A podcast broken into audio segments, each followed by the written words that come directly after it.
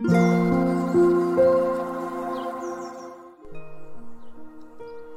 さんおはようございます。星読みハーバルセラピスト、サラです。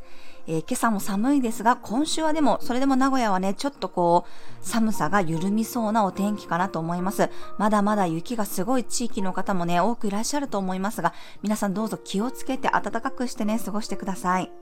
はい、それでは12月27日の星読みと12星座別の運勢をお伝えしていきます。月は水亀座からスタートです。朝3時21分から16時35分まで月のボイドタイムを挟み、月は魚座に移動していきます。水亀座の土星とコンジャンクションです。未来を見て前に進もうとするエネルギーですが、現実的な課題もしっかり見えてくるかもしれません。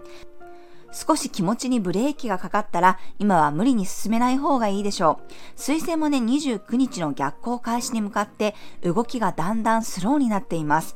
日中はずっと月のボイドタイムとなりますので、無理は厳禁です。特に魚座に月が入るとね、浄化力が高まり、気持ち的にもやる気が出なかったりします。眠たかったりね、なんかイライラしたりっていうことも多いです。心の声に耳を傾けてゆったりと過ごすようにしましょう。焦りを和らげて自分に寄り添えるように、ジャスミンティーやカモミールティーで休息をとってください。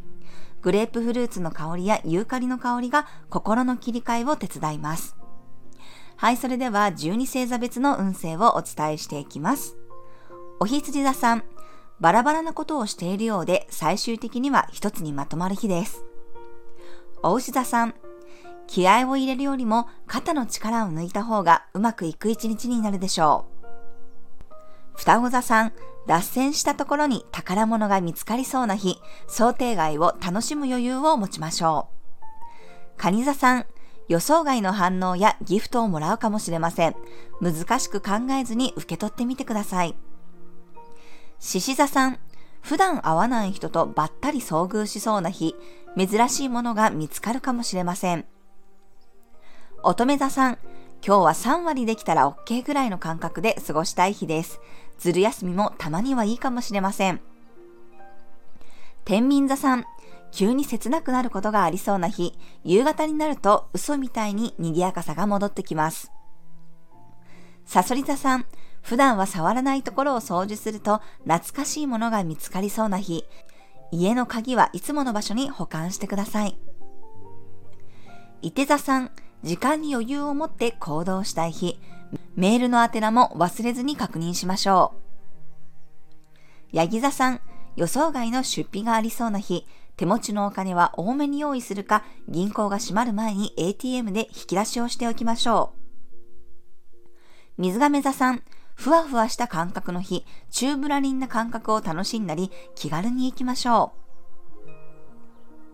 う。魚座さん、ようやく迷路から脱出する日、トンネルを抜けたような感覚になる人もいるかも。夕方には急にフレッシュ感が出てきます。はい、以上が12星座別のメッセージとなります。それでは皆さん素敵な一日をお過ごしください。お出かけの方は気をつけていってらっしゃい。